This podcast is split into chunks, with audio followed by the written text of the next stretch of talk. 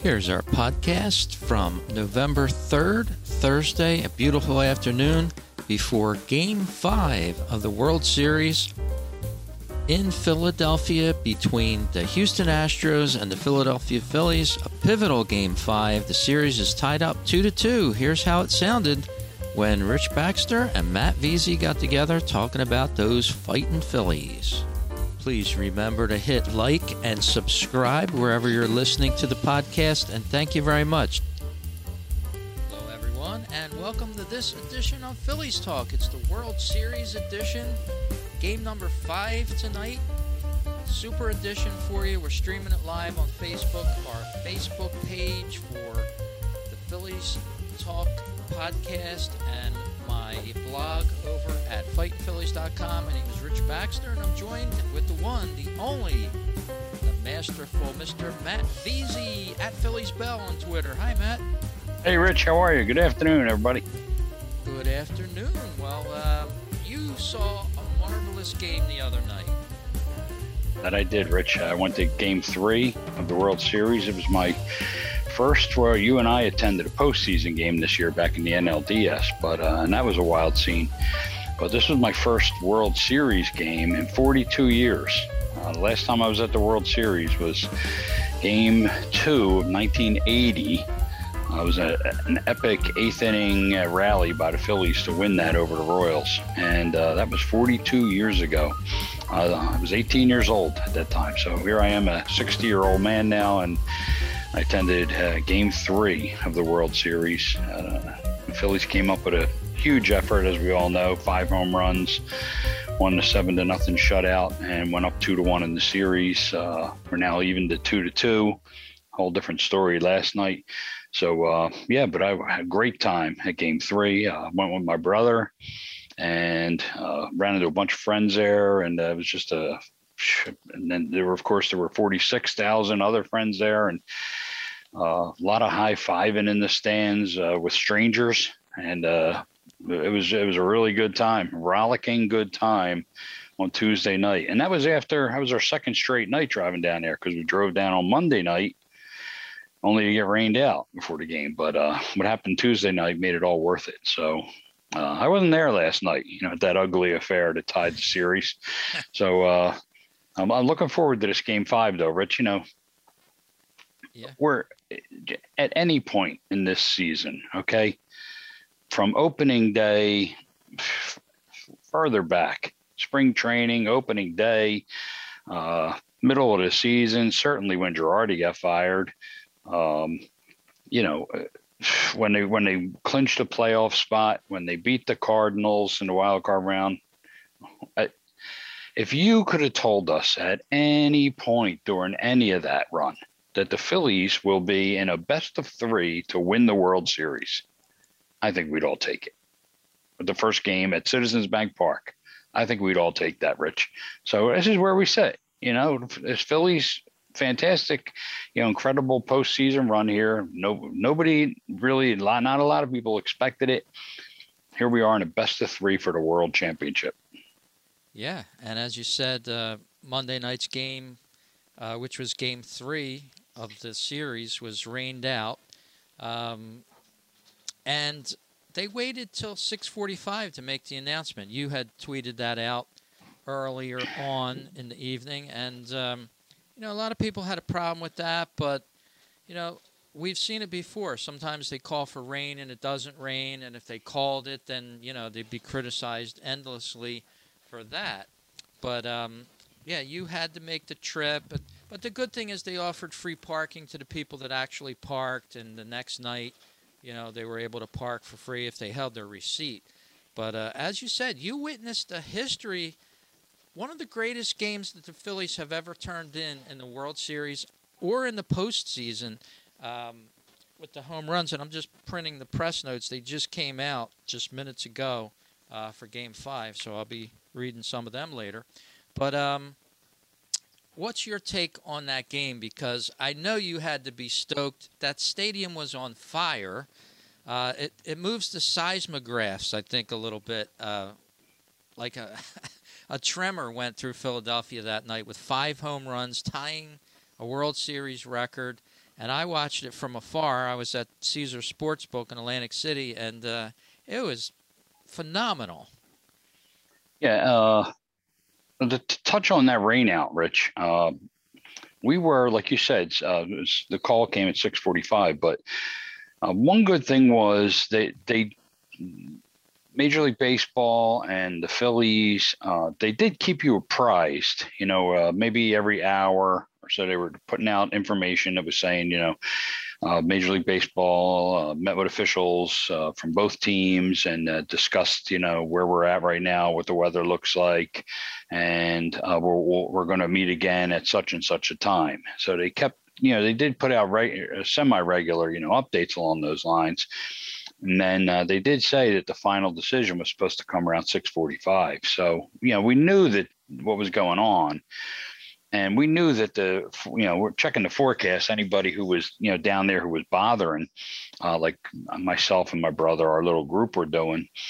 Uh, you know, we knew that uh, it was bound to deteriorate as the night went along. So, kind of had this sense that they weren't going to play it, especially when you saw uh, the playoff game that was here earlier, where uh, it, it, got really kind of kind of got messy. The field got sloppy. Uh, it started to get reminiscent of that, you know, famous Game Five uh, back in nine, 2008, where they had to split uh, the two days, three days apart. So uh, it just didn't look good, and you could feel like the spit, you know, the rain coming down on you, and you're like, this just feels like the beginning.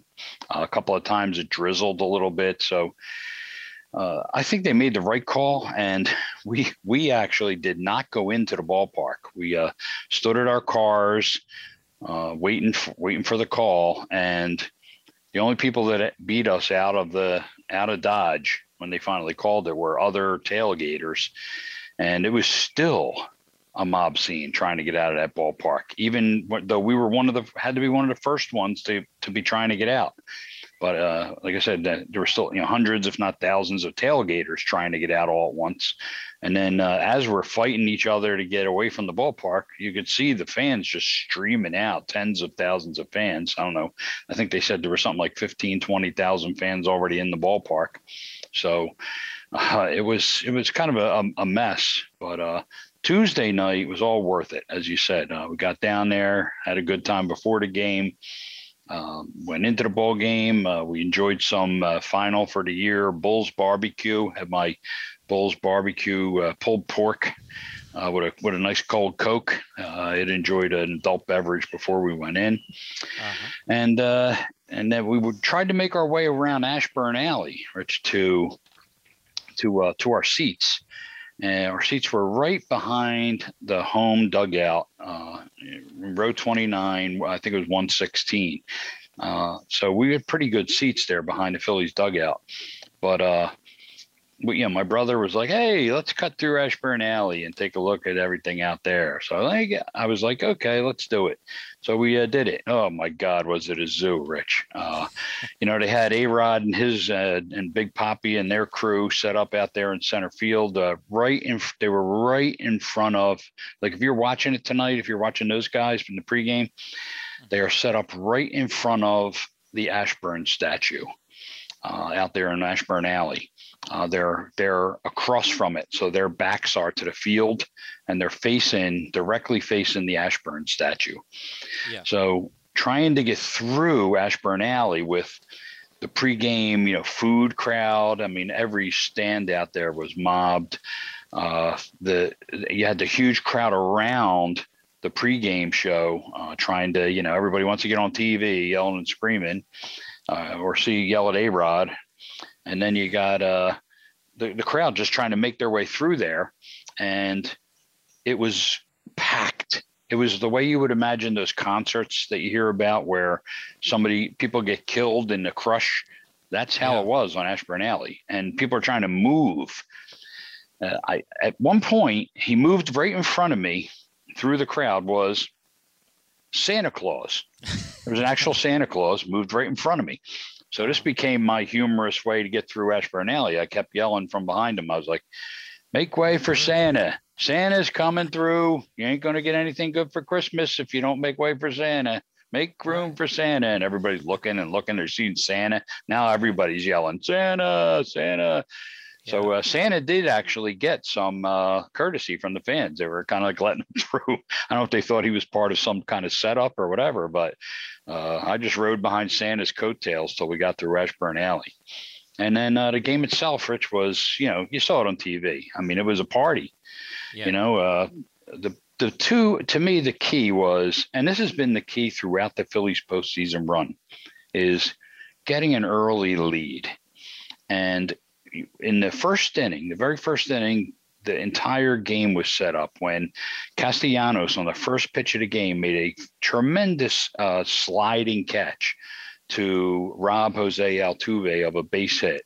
The fans had been to open the game all over Altuve, yelling cheater, cheater, cheater. Uh, somebody I didn't obviously I'm at the game I didn't see the feed but somebody said on TV one of the announcers said that sounds like they're chanting heater heater if they want a fastball and and the other announcer said yeah with a C in front of it. So right. that's what we were yelling cheater cheater over and over really loud for Altuve. I don't know how it came they maybe they dulled it for the TV broadcast but it was pretty loud at the ballpark. And he very nearly answered and shut everybody up. You know, a uh, first pitch uh, went after it and hit a nice sinking liner to right. But uh, Castellanos comes up as he has throughout these playoffs. Rich, he hasn't hit his weight, but he has played some tremendous defense. And he made another tremendous sliding catch out there in right field. And that got the crowd, of course, pumped up and back into it. And then the bottom of the inning, of course, two outs, man on. Bryce Harper. The home run was no doubt about it. I mean, it was crushed from the moment it left the bat. Everybody knew it was a massive roar. Uh, and that just started everything off, you know, and snowballed from there. Five home runs, seven to nothing. Uh, Thomson didn't have to use any of his high levers relievers to get through the game, and it was a it was a party.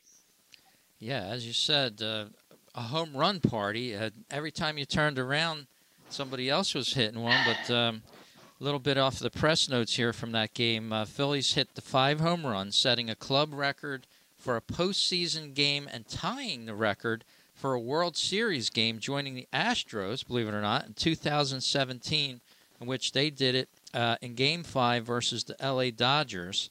Uh, that was a game that lasted 10 innings. Aided by some, uh, aided by the help of some trash cans, I'm going to guess. Maybe.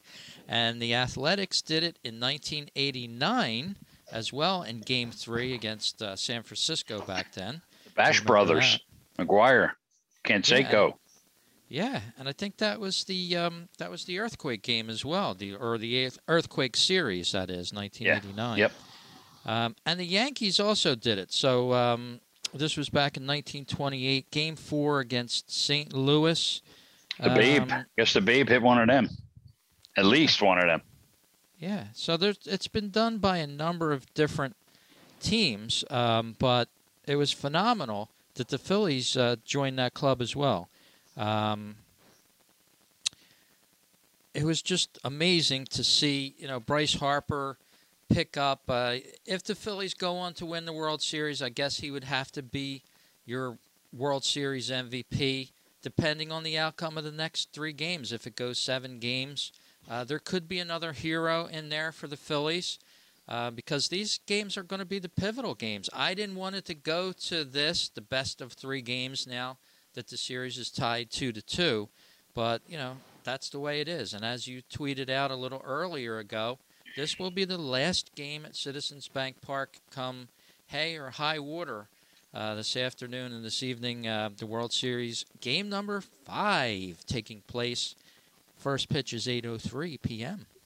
Yeah, I'm fine, Rich, with it being you know two two and a best of three. It's uh, obviously you know obviously we all wanted to win yesterday, and you know it would have been nice to ride the momentum from that seven to nothing five homer game, you know, and into another one. But they had opportunities yesterday, Rich. You know that game was scoreless through the first few innings, and the Phillies left runners on a runner on third base, I think, a couple of times. Uh, Harper got the third. I think Marsh maybe was got the third at one point. Now it was with two outs.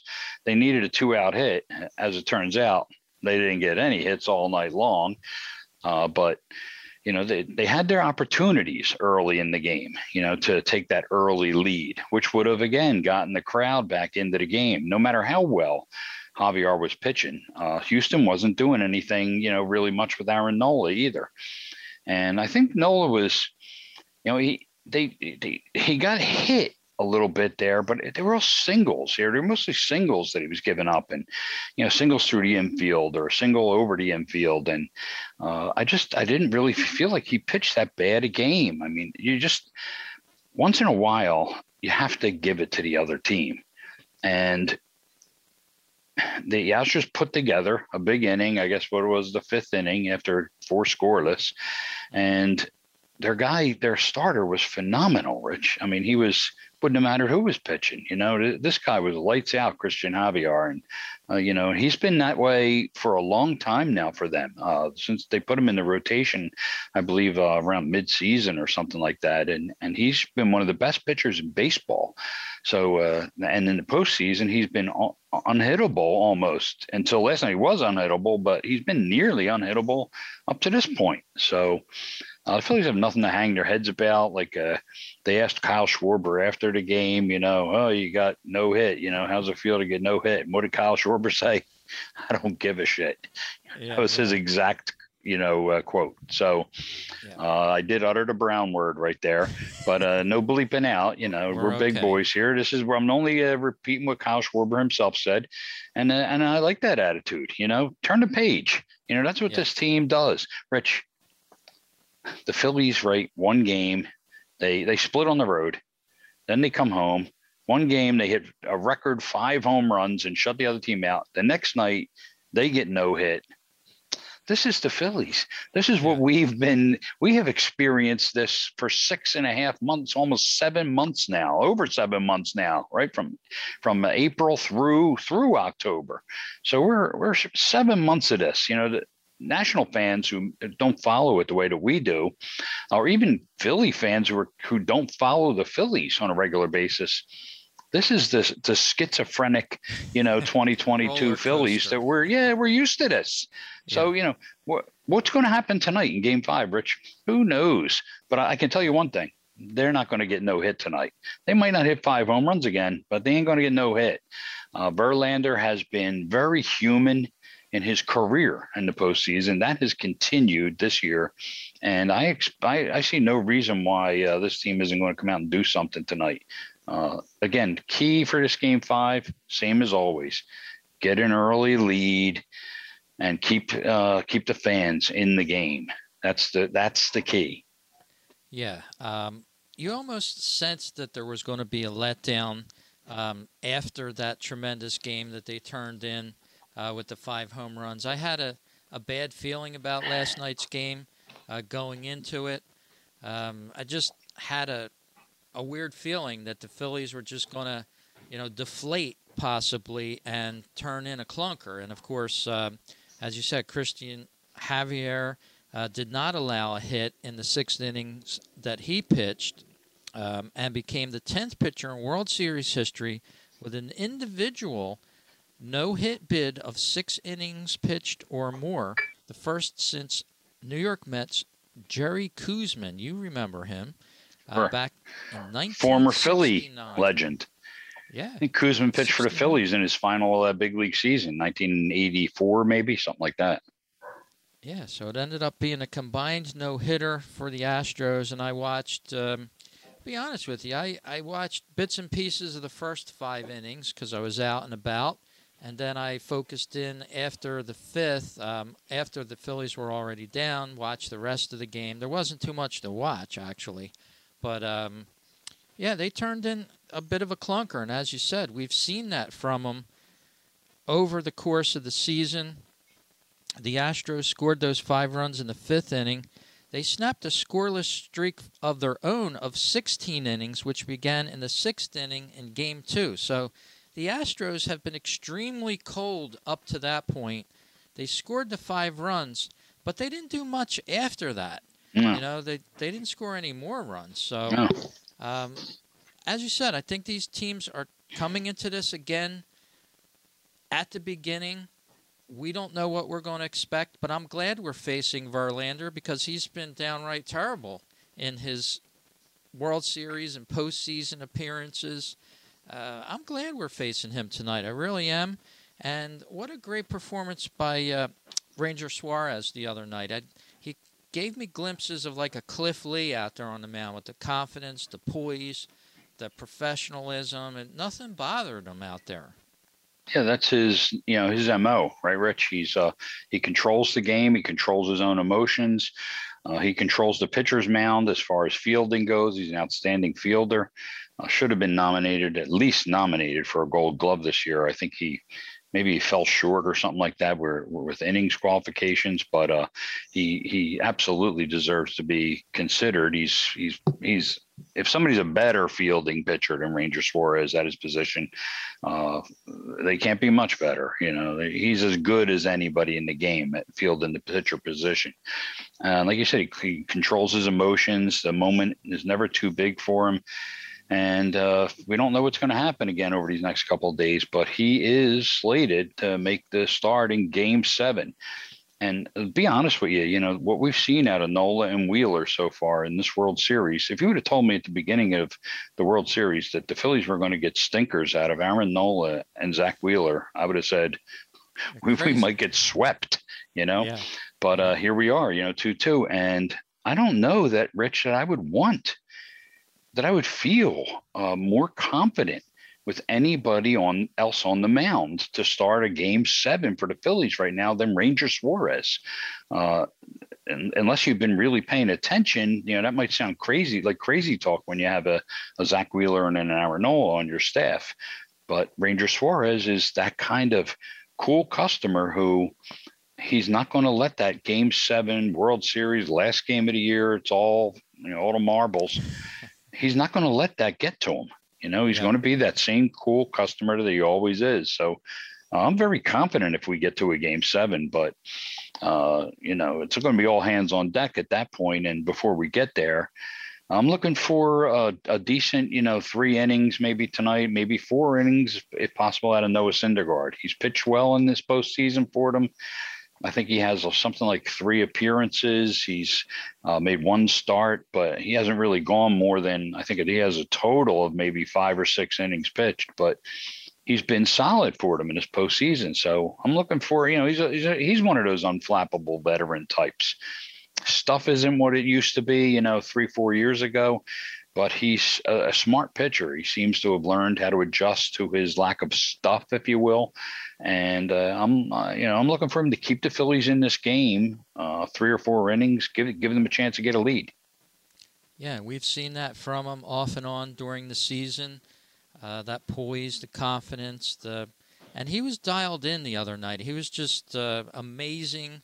Uh, picking his spots where he was throwing the ball, kept the uh, Astros. Suarez, you're talking about. Yeah. Yeah. Yeah. Kept the Astros off their game completely. They couldn't do anything against them. So, yeah, I share your enthusiasm about a game seven if he's our starter. Uh, according to ESPN Stats and Info, the Astros are the first team in Major League history to throw two combined no hitters in a single season. One happened during the regular season, of course, and the other last night against the Phillies. So, uh, and According to Stats LLC, the Astros are the first team, regular season or postseason, to allow five home runs or more in a game and throw a no hitter in the next game. I guess you had to kind of figure that. The, the only team, first team to ever do that. I was at the last uh, postseason no hitter, Rich uh, Roy Halladay's no hitter, right here at the bank, and that's kind of crazy to think there have only been three postseason no hitters in the history of Major League Baseball, and two of those were right here at Citizens Bank Park in the last 12 years. So, uh, you know, uh, uh, what else can we say? You know, they they pitched a great game last night. Uh, they have great pitching, so there's not not a lot more that we can you know talk to talk about with that no hitter. Uh, it's not going to be a no hitter tonight. That's all I can say. Yeah, and about roughly 140,000 plus fans got to take in, including tonight's game, of course, game five here as we're talking on this podcast on November 3rd, a Thursday. got to see a World Series game. So I know that's great memories for people that are going to the game. The volume's been incredible. Although I did hear some talk about last night's game not being quite up to to the level, according to other people that were at different games. But you know, every game's different, every crowd's different, and I think they'll be amped up tonight. And tonight, uh, if you're watching our video feed of this, uh, the Phillies are going to be returning to an old uh, uniform that we remember very well. Uh, Matt, the old powder blues, taking us back to the 70s a little bit in the 80s. Yeah, well, they, they wear them occasionally uh, uh, these days, so um, fans are pretty pretty familiar with the powder blues, not just us old timers. And uh, these are gorgeous uniforms, Rich. So uh, it's always been my uh, you know my my uh, recommendation that they go back to these powder blues for their regular road uniform. you know, this gray stuff is really boring. there's nothing to them, so you know, I would rather see them go with the powder blues. It used to be a bunch of teams that wore powder blues on the road, and uh, there's a lot of uh, retro, you know, stuff going on in the world. You know, these days it's pretty hot. Uh, Phillies could be the a trendsetter. You know, go go be the first to go back to regular powder blues on the road. Uh, they can go with these red things, and I really love their cream uniforms. You know, let the red tops and the cream uniforms be uh, special special wear uniforms. But I'd love to see these powder blues every day. They're just they're just beautiful uniforms. Yeah, they're awesome. Takes you back uh, if you are a little bit older and you've uh, you know seen them play in the 70s in these powder blues. I was wearing my uh, Pete Rose Cooperstown collection last night and during the afternoon. and I got some comments. I was shopping out, and you know, people wanted to stop and talk, and you know, talk about Pete Rose, and they were there in 1980, and they have a bat. I mean, there's a lady at the Christmas tree shops I happened to be in. She had like a 10 minute conversation. Yeah, she was at the World Series in 1980, has all kinds of autograph memorabilia. So everybody has a story, and um, the Phillies fever has swept the Delaware Valley, New Jersey, PA, Delaware, all around here uh, for the 118th uh, renewal of the World Series. And uh, I can't wait for Game 5 tonight. Whatever the outcome, if the Phillies lose tonight, their backs will be up against the wall. And this game and series is going back to Houston, like it or not, for you know the next two after that possibly. So it's it's a race for three games here, and it all boils down to this. And uh, frankly, I don't think Phillies fans would have it any other way because um, we didn't expect some of us a sweep. Now, you called for one. I didn't put the bet in Vegas. I know in our last podcast I said I was going to. I didn't. But uh, it would have been nice for a sweep, mind you. Uh, but the Phillies will not um, do that on this series. A little bravado there, Rich. You know, throwing out a little bravado. You know, I, of course, I believed it was possible. Anything's possible. Uh, sure. But you know, if you don't go into the series uh, confident, then uh, maybe you shouldn't be in the series. You know what I'm saying? So, uh, you know, I was confident in our guys. They've been playing great in the playoffs. So, when they won the first game, so uh, things looked good at that point. but uh, yeah. it, you always got to remember, there's another team out there, and this is a 106 win ball club that's uh, played great ball, ball all day. Uh, uh, most of your baseball experts will, will, call them and have called them the most complete team in Major League Baseball this year. Just because you have the most complete team in Major League Baseball and just because you have one of the best records in baseball during the regular season doesn't mean you're the best team this time of year. Uh, you want to be the best, then uh, beat us if you want to be the best. Uh, otherwise, we're going to beat you, and we will we will be the best team. Uh, you, people can hang labels in any manner that they want, use any criteria that they want, but uh, the best team in baseball in 2022 that's going to be determined over the next few days. That's true. And, uh, you know, there was a story circulating um, earlier before the World Series actually started. Uh, Dusty Baker and some others were talking about the lack of any uh, African Americans on either team of the Houston Astros or the Philadelphia Phillies. And that's just the way the cookie crumbled as far as, um, you know, that happening. But According to each club's World Series roster, the teams combined for 20 foreign born players, tying the 2021, 2019, and 2012 World Series for the most in a single fall classic. So, um, you know, 20 foreign born players uh, included on both teams' rosters here in this World Series. So I think that's amazing. That's a, a good plus for the world. And, uh, you know, it's unfortunate about the African Americans not being there, but for some reason it just happened to go down that way. I don't think, uh, you know, anything can be made of it other than that. You know, so um, bigger that, that's a bigger issue than than the Philadelphia Phillies or the Houston Astros, Rich. You know, it's a Major League Baseball issue. Uh, the game is trying to make itself more attractive to uh, the, the minority audience, especially the African American audience, with a lot of uh, aggressive initiatives like the RBI programs that are in most of the uh, Major League Baseball cities and other big cities around the country. So there are uh, a change is coming. If you look over uh, a lot of the most recent drafts, there are some uh, really strong African American prospects who are coming through Major League Baseball systems. So hopefully we'll see a change in that in the coming years. But you know, it's uh, it's all about people making decisions. Uh, it has nothing to do with the game or the teams. You know, you, you, try to put the best team you can together, and you don't worry about those kinds of things. This is not a uh, equal opportunity, you know, game. This is a best players play game. We're not going to give, you know, two spots on our team to you just because you fit check off some kind of a box. The only box you check off to get a, a place on a major league roster is are you good enough, you know, to make the major leagues? Are you good enough to play for our team? So uh, I'm sure the Phillies right now would take, uh, would happily take a team that has Barry Bonds, Willie Mays, and Hank Aaron in the outfield. Uh, we would love to have uh, you know players like this. You know, we'd love to have Willie McCovey at first base and uh, Joe Morgan at second base, as we did once have at one point. Yeah.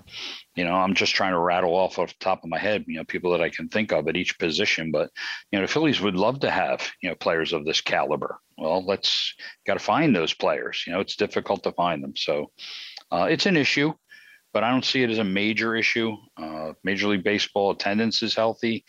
Uh, their, their revenues are healthy. So uh, just keep making the effort, keep trying your best, you know, to make yourself attractive to all different audiences, you know, and then individual people, players, athletes, uh, young people, they're going to, you know, fans with their dollar, uh, they're going to make their decisions of, you know, what they want to do, what games they want to play or sports they want to try out for, and chips fall where they may. Yeah, for sure. Um, tonight's starters, of course, as we said, our Game Five preview here. World Pretty Series. sunny here, Rich, here at the ballpark. As you can see, yeah, the yeah. sun streaming through here.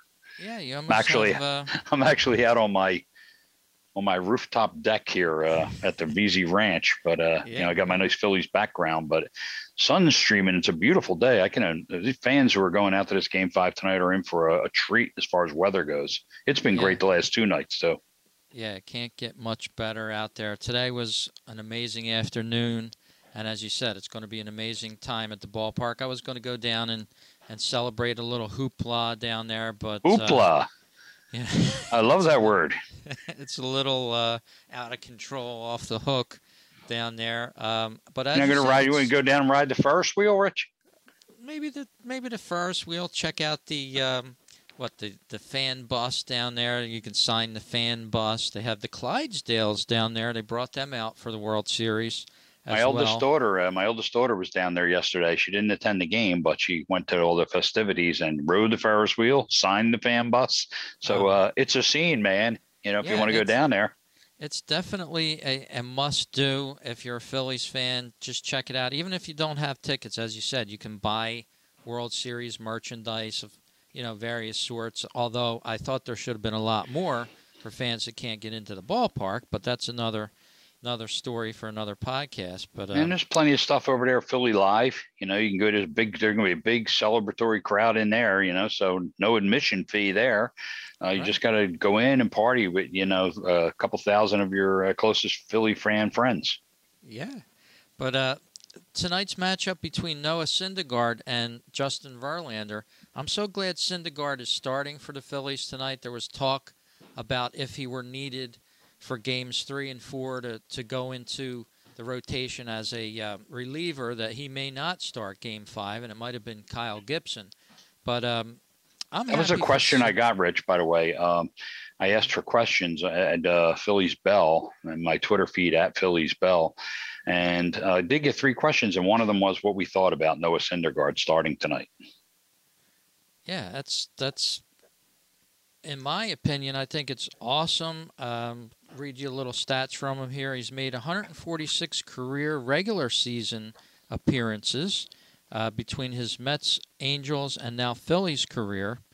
And uh, in the postseason, he's got some postseason experience. He's two and one with a 2.30 ERA, 31.1 innings pitched, eight earned runs allowed in eight career postseason appearances. So he's made five starts as well, Matt. Um, so I'm really happy. I'm I'm hoping that he goes at least three to four innings, maybe even more, and can keep the Astros off their game tonight as Ranger Suarez did the other night. And I hope the Phillies can hit Justin Verlander. So if we can have that happen, we might be talking about a win for Game Five in our next podcast.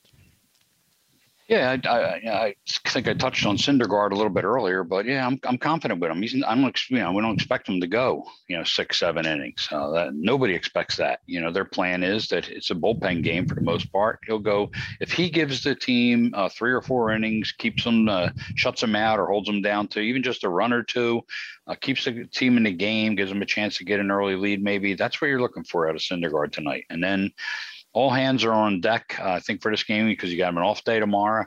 Uh, he he kind of uh, got used a lot of his relievers last night that hadn't been used on Tuesday night. So between Tuesday and Wednesday night, most of the guys in the bullpen have gotten an inning. Uh, so they're everybody's pretty either between rested and or gotten the kinks knocked out. And uh, I don't think anybody's going to be off the table for tonight with tomorrow being a day off, other than, you know, maybe a couple of starting pitchers. But, uh, you know, all hands on deck with the bullpen. Syndergaard give him a good game, I think. Yeah, as you said, it's got to be no all hands on deck because uh, let's face it, it, it's not a must win, must, must, must win in quotations, but it's a must win for the Phillies tonight. If they don't win tonight, their backs will be up against a wall that I wouldn't want to be up against. Uh, Syndergaard, he has never fir- faced, rather, the Astros in the postseason, but he's 1 0 with a 2.89 ERA and 9.1 innings pitched in two career regular starts against the Astros. Uh, both happened this year while with the Angels, so he has faced them. That's important as well. He knows a little bit about this Astros lineup. And 2.89 ERA, 1 and 0. I'll take that. I'll take it every day. Um, I, I guess I think we said all we can about Syndergaard. Uh, yeah, yeah. You want, want to go to another question, Rich, that I got, uh, I got a question on what we thought about Topper. Seems like he's been going a pretty strict platoon uh, on, on in a couple of spots in center field when there is a right hander on the mound, like tonight. He'll start Marsh and Stott at shortstop. When there's a left hander starting on the mound, he's been going with Vierling in center field and Sosa starting at shortstop. So uh, I don't know what your feelings are about this platoon that Topper has going now. And do we expect that that's going to be the case? You know, is that just a postseason thing or is that the plan going into the next year? Are these guys only platoon players? Yeah, I my take on it is I wasn't happy with it when I first saw it. I like you had said on many podcasts previous, the last couple, you take those who brought you to the dance. Um, dance with those that brung you. exactly. Paraphrase. Yeah.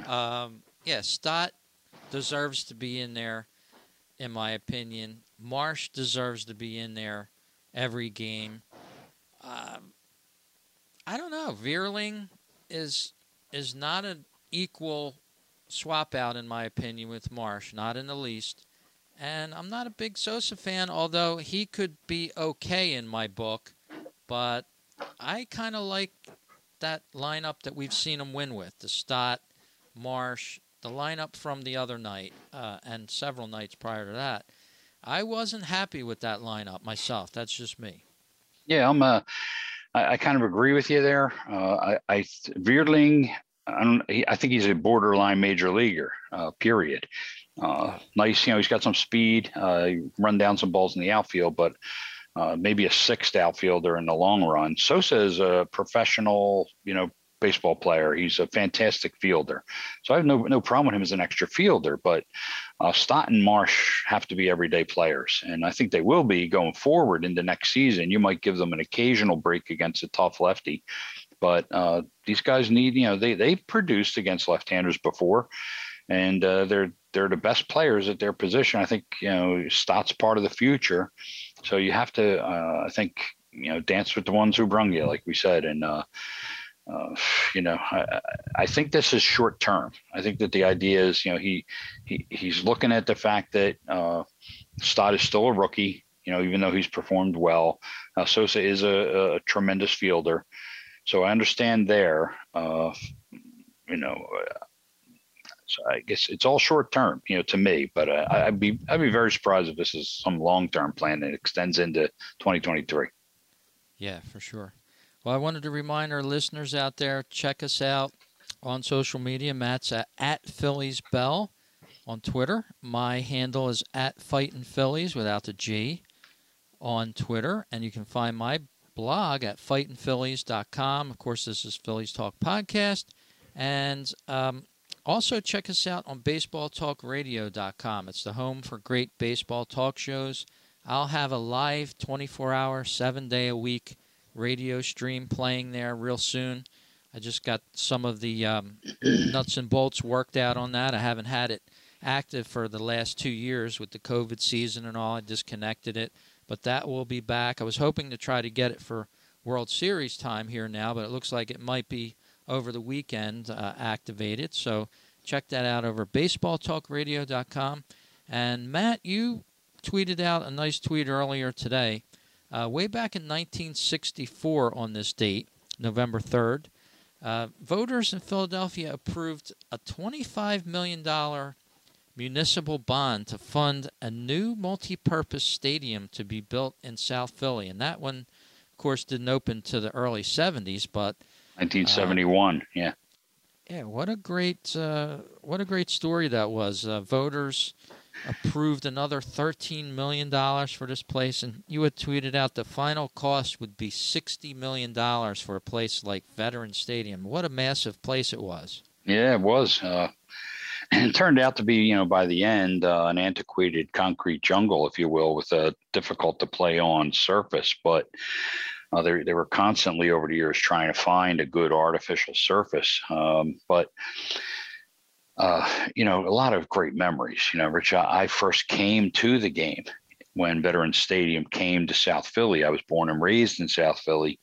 Uh, my dad wouldn't take myself or my brother to games at Connie Mack when we were little kids, uh, simply because the neighborhood had deteriorated, partly because of that, and partly because of a difficult work schedule that he had. But uh, I was introduced to the Phillies at age nine in 1971 when the vet opened, and uh, enjoyed so many you know games there over the next you know three plus decades. Uh, but especially in those early years, the vet was really uh, it was a it was a kind of a palace in those days. Uh, it, was, it was a showcase, uh, a ballpark, and uh, it's hard to you know explain to younger people you know who maybe only experienced it in its final years but uh, I have a lot of great memories of Veterans Stadium. Yeah, true. But I have a lot of great Veterans Stadium memories. Yeah, the Eric Gregg era, the different Phillies teams, the 70s, yeah, the 80s, the 90s. Sure. into the early 2000s. So yeah, it did it did string along a lasting set of memories for a lot of us. Uh, the numbers had to be like twice as big on the back of the jerseys because the some of the seats were well back from the field. you had to sort of like, you know, eyeball who is that, you know. But uh, my uh, my uncle and I went to uh, Game Two of that 1980 World Series, and our seats were right behind home plate, but we were at the very top of the 700 level, which they had put in. They just put in. Uh, I don't know if you remember this, but the vet in the first maybe half dozen, seven, eight years that it existed, you could walk around entirely around the top of Veterans Stadium. Uh, it was like a it was like a, a, thing to do, you know, especially when we were kids. We would just go up to the top of the vet and walk all the way around. You could look out over. Uh, there was a space you could look out and see like you know sections of the city. But uh, what ended up happening was for that 1980 World Series, they ins- they took that away. They installed uh, metal bleacher type seats all around the top of Veterans Stadium, where you used to have a walkway. And my uncle and I, in for that World Series, had those seats, the bleacher seats, uh, at the very top of the ballpark. And so, even though we were right behind home plate, it looked like it was. it looked like you were you know, a mile away, you know, down there. I mean, you know, watching Schmidt and Trillo, you know, make some big hits there in the eighth inning and slides and, but it like looked like almost like ants, you know, running around. Yeah, so yeah. Uh, it was still a great, you know, still a great atmosphere. And there were many games where I got to experience better seating, but uh, it, it, some of those 700 level seats were far away. Yeah, I only had the occasion to sit up there once, and that was in the final three games. They called it, quote unquote, the final innings of the vet. Right before it closed. But yeah, I wasn't a big fan of sitting all the way up there myself, but you know, still took it in from up there. And speaking um, of final innings, Rich, uh, the other night at that game I was at at Citizens Bank Park, a number of celebrities, uh, former Phillies were there. It's just added to the fantastic atmosphere. But and one of those was Tim McGraw. Uh, and they flashed him up on the scoreboard, and the you know crowd gave him a really huge round of applause. And then he, like, he acknowledged the crowd and all. And then he stood up and he turned around to show that he was wearing his father's jersey. And uh-huh. the, the, place went nuts. So it was uh, really nice.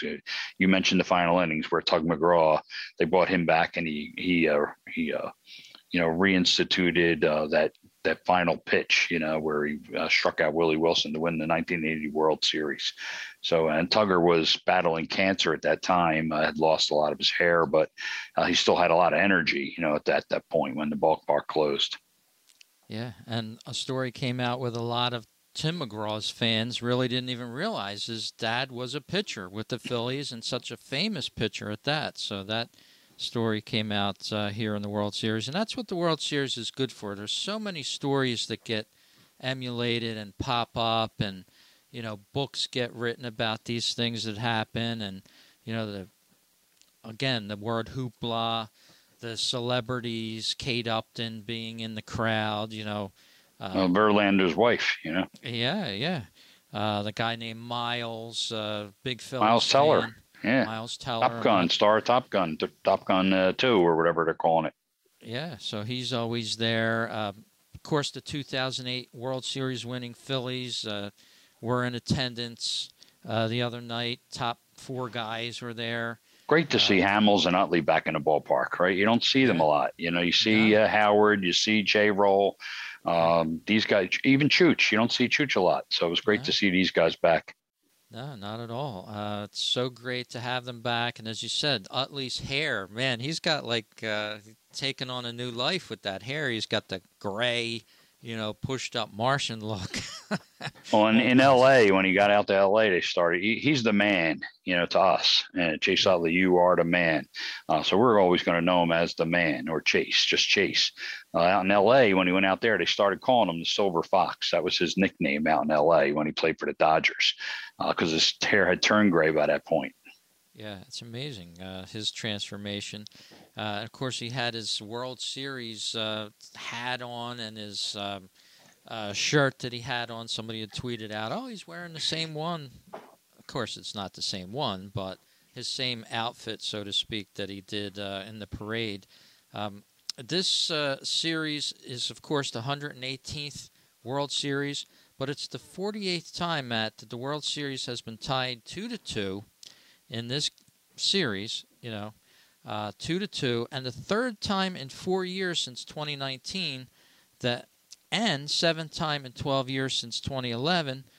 Uh, in the previous 47 instances, the home team has won 27 times in Game 5, and the road team, including the 2020 Dodgers, uh, has 20 wins in Game 5. So history is on the side of the Phillies.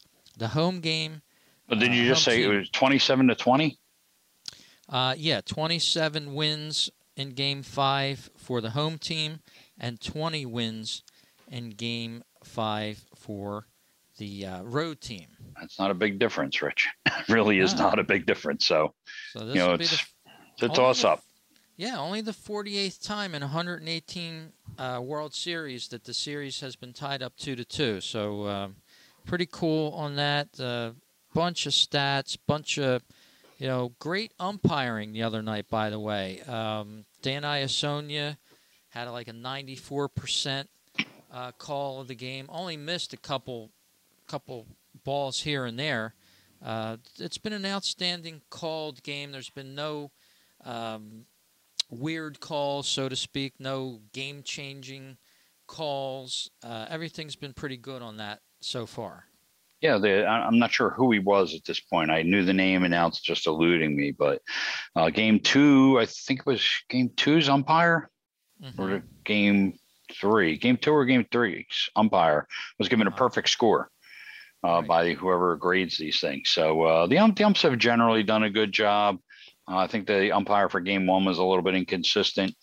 Um, let's just, you know, let's just hope they become a, they're a non-factor. You want them to be a non-factor, you know?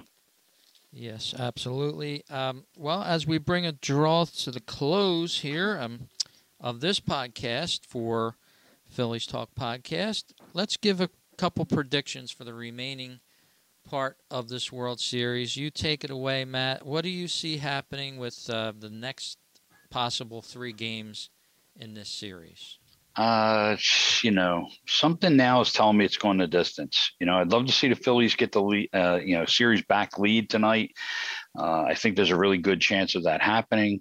But then uh, sh- seeing shifts to Houston, uh, the way the series has been going, you know, it's been back and forth, back and forth.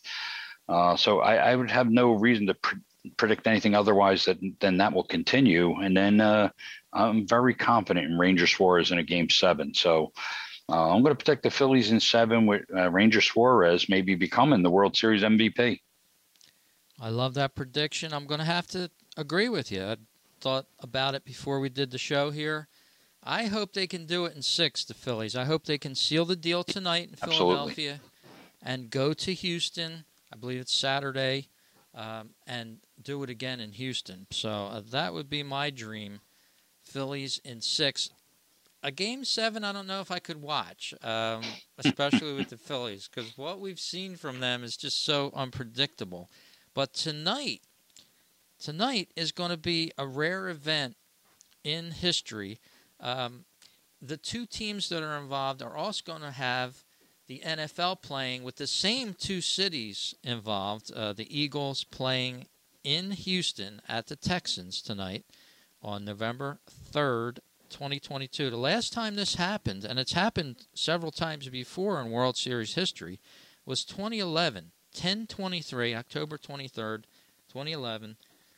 St. Louis and the Rangers played, and the NFL game was the Rams, St. Louis Rams, which no longer exist, at the Dallas Cowboys. So uh, interesting that that happened, uh, Matt.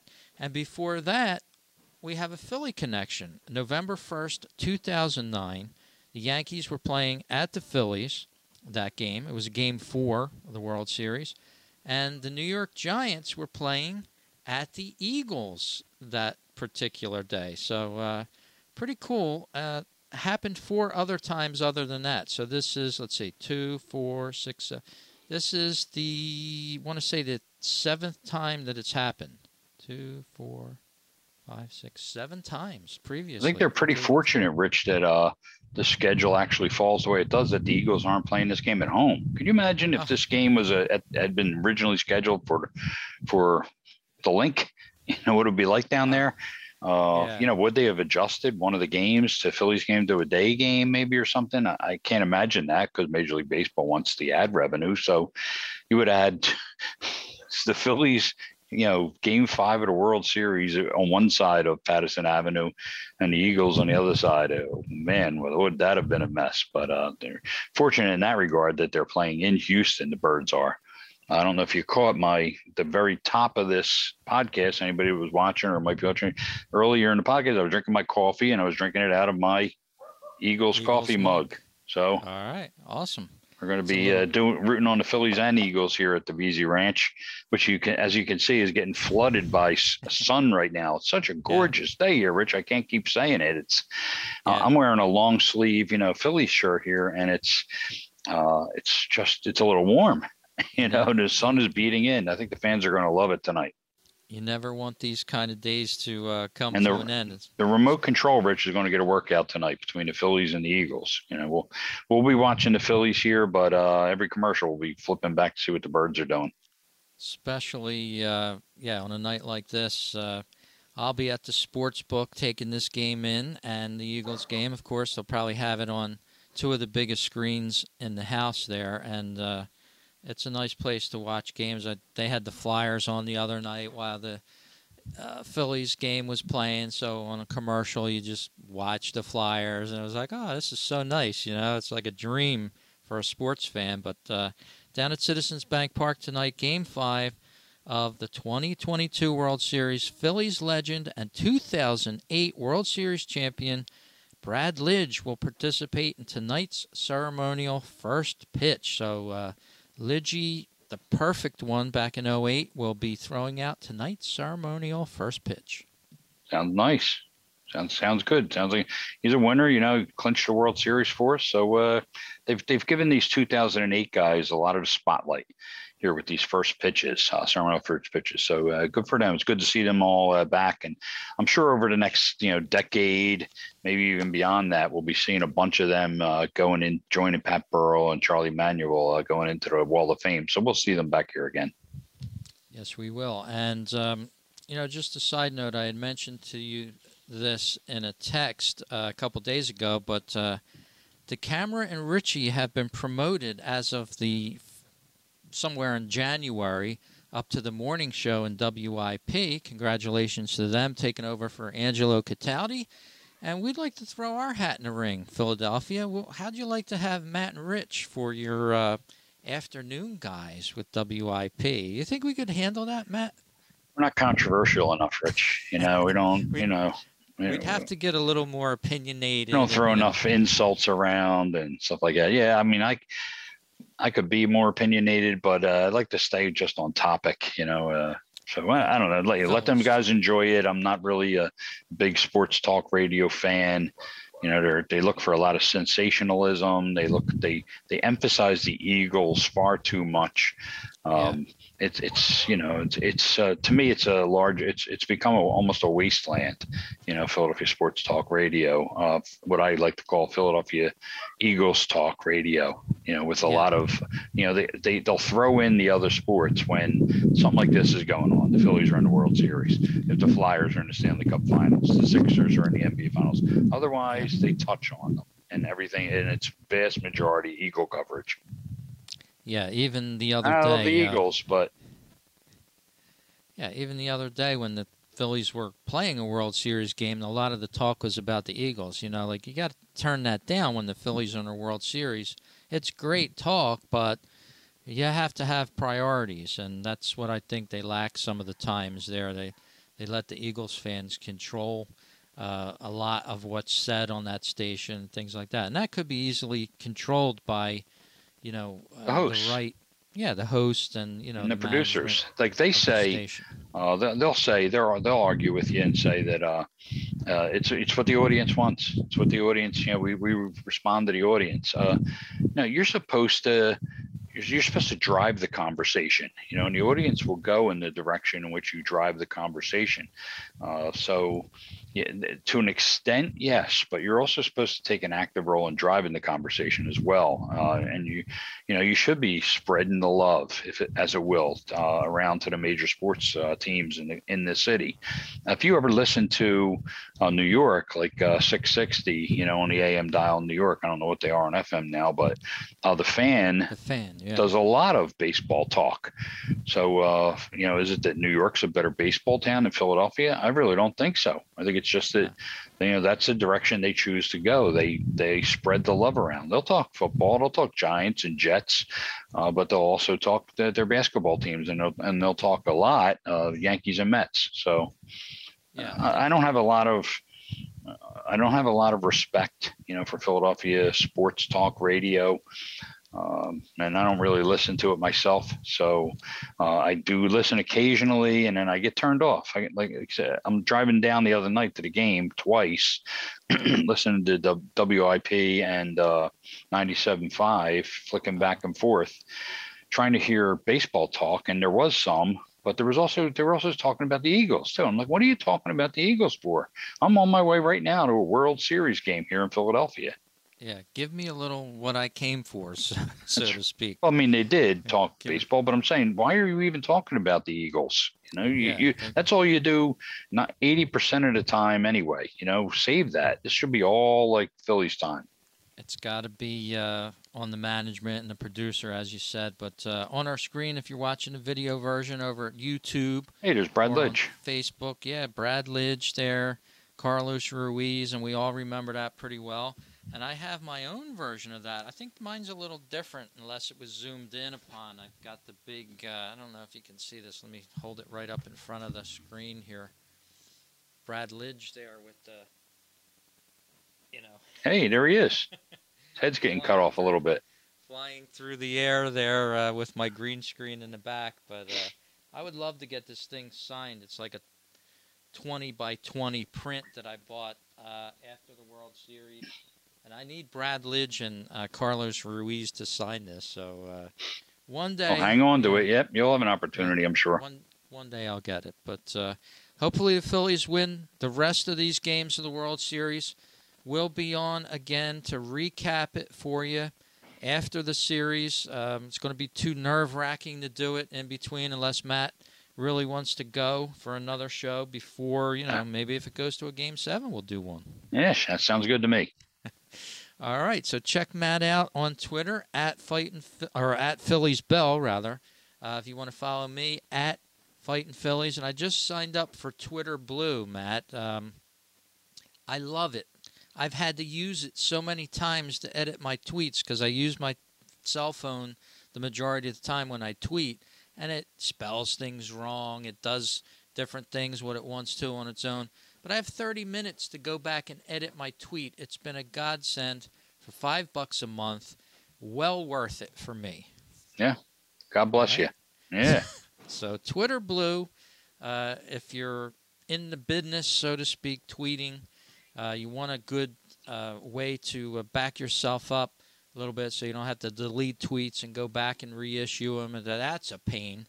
Uh, Twitter Blue, sign up for it. It gets a, a thumbs up from me. Maybe Thanks. Elon Musk will send you a little stipend there, Rich. I would love that. Yeah, thank you. Uh, thanks for tuning in to this show on Phillies Talk Podcast. Give us a like and subscribe. Share the love. Tell your friends about us. And Matt, uh, enjoy the rest of the World Series and uh, go Phils. Follow at Phillies Bell and go Phils.